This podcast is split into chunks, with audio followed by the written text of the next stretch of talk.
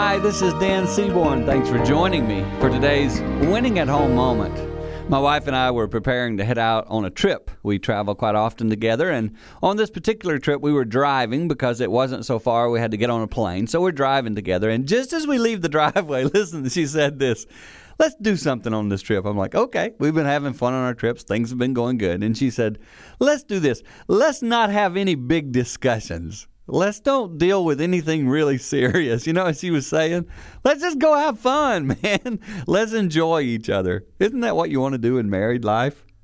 How long's it been since the two of you just laughed and had fun? That's what builds great relationship. Hey, we already know all our differences.